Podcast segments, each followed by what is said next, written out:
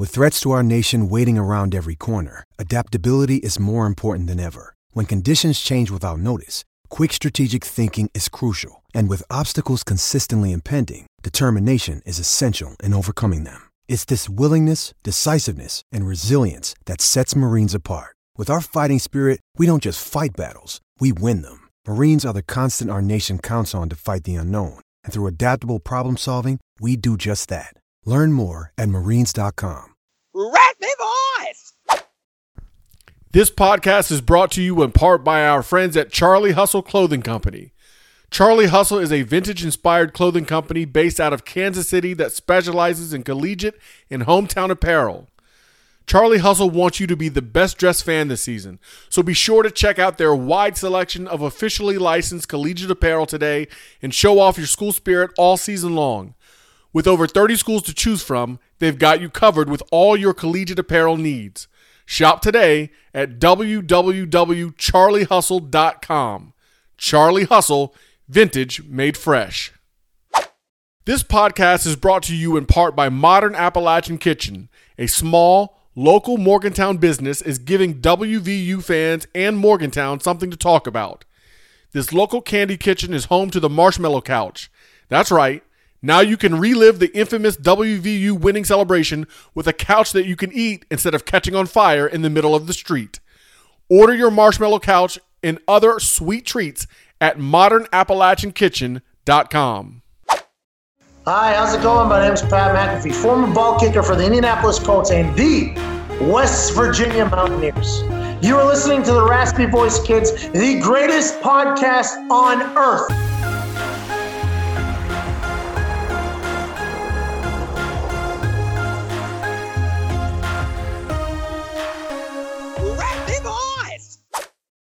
This is Brandon Phoenix, aka I also hate Pitt.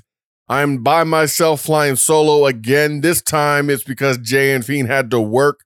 But we got to do a recap of the Backyard Brawl, the 106th edition of the Backyard Brawl. West Virginia University versus Pitt. The Mountaineers come out with the win. We are the Raspy Voice Kids. You are now listening to the Raspy Voice Kids podcast. You guys, how good does it feel? We sing country roads at Mountaineer Field. We got the win. Pitt goes home up I 79 sad. And with another loss, two in a row for them, they lost in Cincinnati. They lose to us. They do not look good because they are not good. Pitt is a very bad football team. West Virginia gets a win. That's two in a row. They lost to Penn State, but we beat Duquesne and we beat Pitt. And say what you want about Neal Brown, but I saw, uh, I believe it was, uh, I don't remember who it was I saw on Twitter. I saw a couple people actually on Twitter pointed out. I can't remember exactly who it was, but they pointed out the fact that Neal Brown has won three out of four against our rivals, our main rivals, Pitt and Virginia Tech. And I am not, somebody asked me if I am now a say what you want about Neal Brown guy. I am not a say what you want about Neal Brown guy. But this is a say what you want about Neal Brown moment. Because say what you want about Neal Brown, the man has won one game against Pitt. He lost one last year that he could have won and probably should have won. And he's won two of two against Virginia Tech, making him three out of four, three and one against our main rivals, Pitt and Virginia Tech. Most of us, if not all of us, would take that. It's the other baggage, the other garbage, the other records that we don't accept. The Big 12 conference record, it's the Power Five record, the fact that we haven't won three in a row, you know, all that stuff. But that's that's neither here nor there. I'm not going to do that. I'm not going to do that. You know what? I promise you, I did not get on this podcast to do that. I just started talking, and next thing you know, I, my mind got to wander, and I'm not going to do that because this is about celebration. This is about jubilation. This is about appreciation. This is about the fact that we beat Pitt, and we beat them. We beat them soundly, double digit victory in a game that we were supposed to win. The money moved, started out on Pitt in Vegas, Pitt minus one, then Pitt minus two, then it swung. And West Virginia was favored, despite the ESPN FPI. And then the talking heads got to picking, and the vast majority of the talking heads on television picked us to win the game. And we went out and we did. And like I often tweet and forgot to last night at the game, good teams win, great teams cover. We got to sing country roads. That's what this is about. Jeremy tweeted yesterday, I saw and loved it. This game has nothing to do with what we look like. It had nothing to do with what we look like. There were no style points awarded. There were no style points necessary. All that mattered was who came out on top. That's all that ever matters in the backyard brawl. Who comes out on top? And for the fourth time in five years or five games, or fifth time in six games, I believe, I can't remember right now, West Virginia came out on top. And that's what it's about. And that's all you can ask for. Neal delivered that. And for that, we can be thankful. So let's go through some of the numbers. If we look at Pitt, it was bad, predictably bad. Jurkovec is a bad quarterback. Last week against Cincinnati, he was 10 of 32. You heard me talk about that relentlessly 10 of 32, 10 of 32, 10 of 32. This time he was 8 of 20, 81 yards with three interceptions. And none of them were ball hawking. Uh, oh, sorry. One of them was a ball hawking, great defense interception that could have been picked underneath, was tipped. Then Malachi Ruffa came up with a diving interception. That was the last one. The other two were just gifts, and you never look a gift horse in the mouth. You just accept them. And what we did more than accept them is we returned them well, which I love. The nose for the end zone. We didn't get in the end zone, but that's where the that's where we were trying to, to go with the interceptions. Phil Jerkovic, Jerk, Jurkovec, Jurkovec gave us the interceptions, three of them. We made the most of them. West Virginia balled on them when we got the chance. We only gave up 49 yards to their leading rusher, and we only gave up 39 yards to their leading receiver, Gavin Bartholomew, tight end, believe it or not. On the flip side, our starting quarterback, Garrett Greene, gets injured. High ankle sprain is the report. Did not look good, does not sound good. High ankle sprains tend to linger. But the good news for us is we had a competent backup. Nico Marchiol came in and proved the moment was not too big for him. So shout to Nico. Shout to his parents, Ken. Shout to Susie. Jeremy met them at Penn State and Happy Valley, said they were nice people, got to talk to them. Shout to them if they're listening. Happy for you guys. Happy for Nico. Seems like a really great person. But he proved himself to be a competent quarterback in a very trying situation, to be honest. This is a lot of pressure. There's a lot of people to make happy all at once. 1.8 million minimum, but 60,000 in the stands ready for you to win at all costs. And that's what he did. He went 6 of 9 for 80 for 60 yards and a touchdown. And he didn't have to be special. He just had to be efficient, and he was. 6 of 9. And then he ran when he needed to run. He got a crucial first down, and then one on one in one instance, he ran and stayed in bounds late in the fourth quarter when he didn't have to stay in bounds or when he could have thrown the ball and taken a risk, rolling to his right, being a left-handed quarterback. So shout out to Nico Marchiol, as I Marchiol, as I said. CJ Donaldson, 18 carries, 102 yards, and a touchdown. That man is money. He's consistent. He's always doing his thing. You can rely on him on a regular basis. You know what you're getting out of CJ. Just keep feeding that man when he's healthy. Gonna have to wait to see exactly what's wrong with him if he's gonna be able to go. It did not look good for him either. But you know how injuries are. You got to wait and find out exactly what the deal is because uh, coaches usually aren't as forthcoming as they need to be. So we got to wait and see what's going on with CJ Donaldson before we know exactly what the deal is. And our leading receiver, tight end Taylor, three catches, 21 yards, and that crucial first touchdown, which would have been enough to win the game. I no, we are in celebration mode.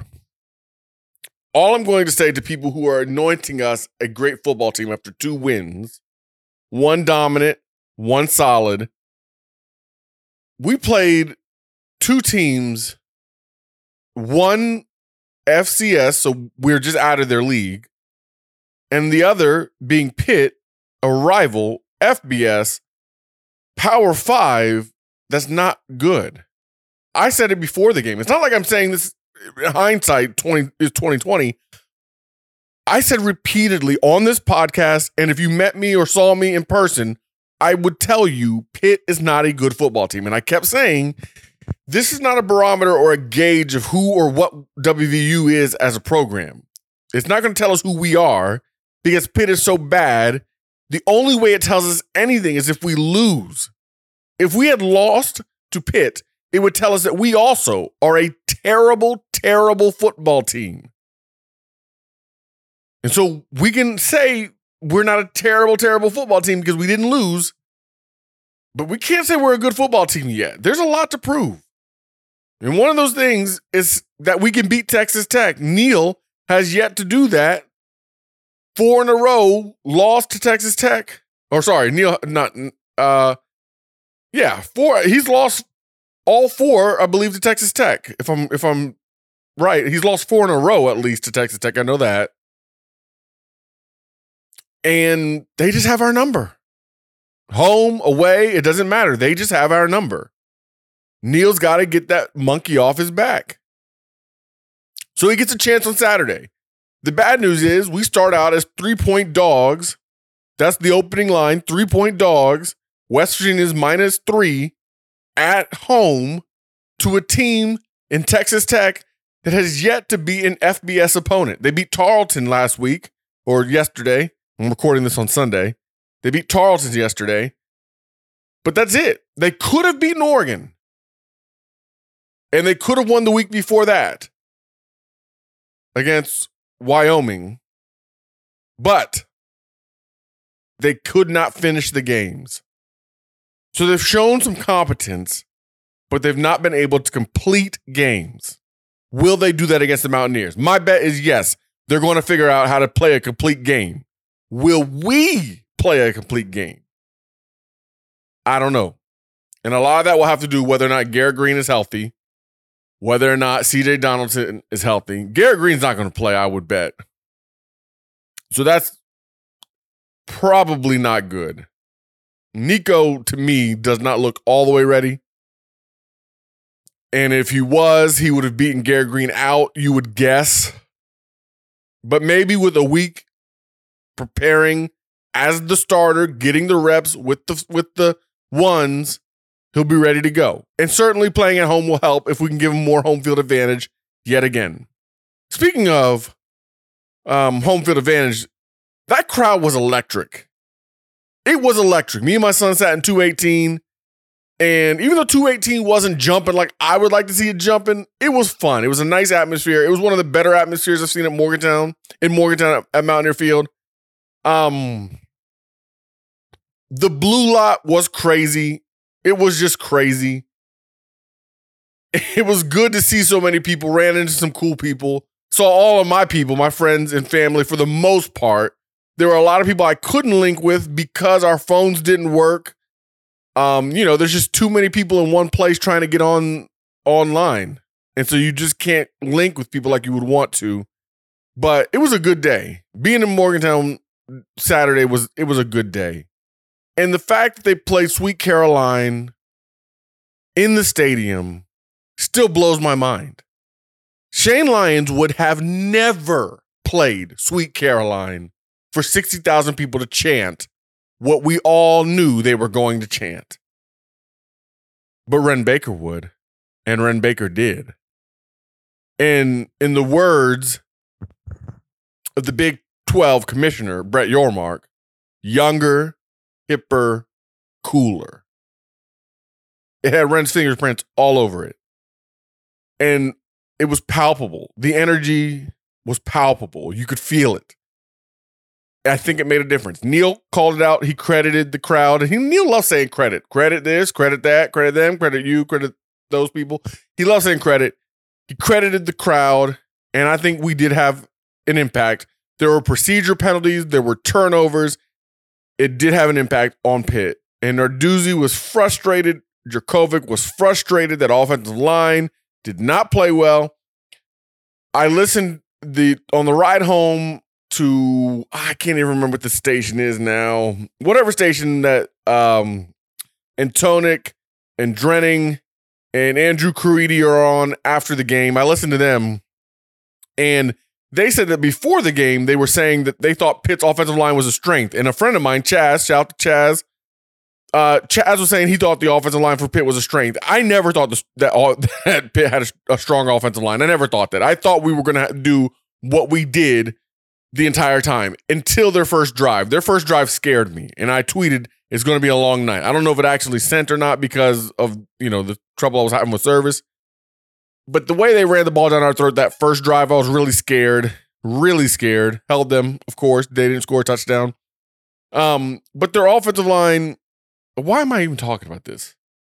My, my point in all of this was, um, we were loud, we were proud, it was great. That's the point.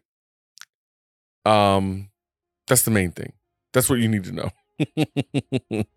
that's that's what you need to know. Uh yeah. I think that's it. I don't think there's anything else to say. We're to talk more later this week. Jeremy and I will get on here. We'll make a show. We will talk about Texas Tech. We'll do a, a full on, legitimate preview of Texas Tech, West Virginia. Let you know about the Red Raiders, what we think is going to happen. And uh, maybe we'll hit you with a pop culture too, because it's been a while since we've done a pop culture. But that's uh, that's it. That's all I got. And uh, I hope you guys are ready to rock in Morgantown Saturday. I may or may not be there. I'm not sure yet. I haven't decided. I haven't decided. But I might sneak up. If I do, holler at me and I'll holler at you. Love us because we love you. And as always, get at your boys.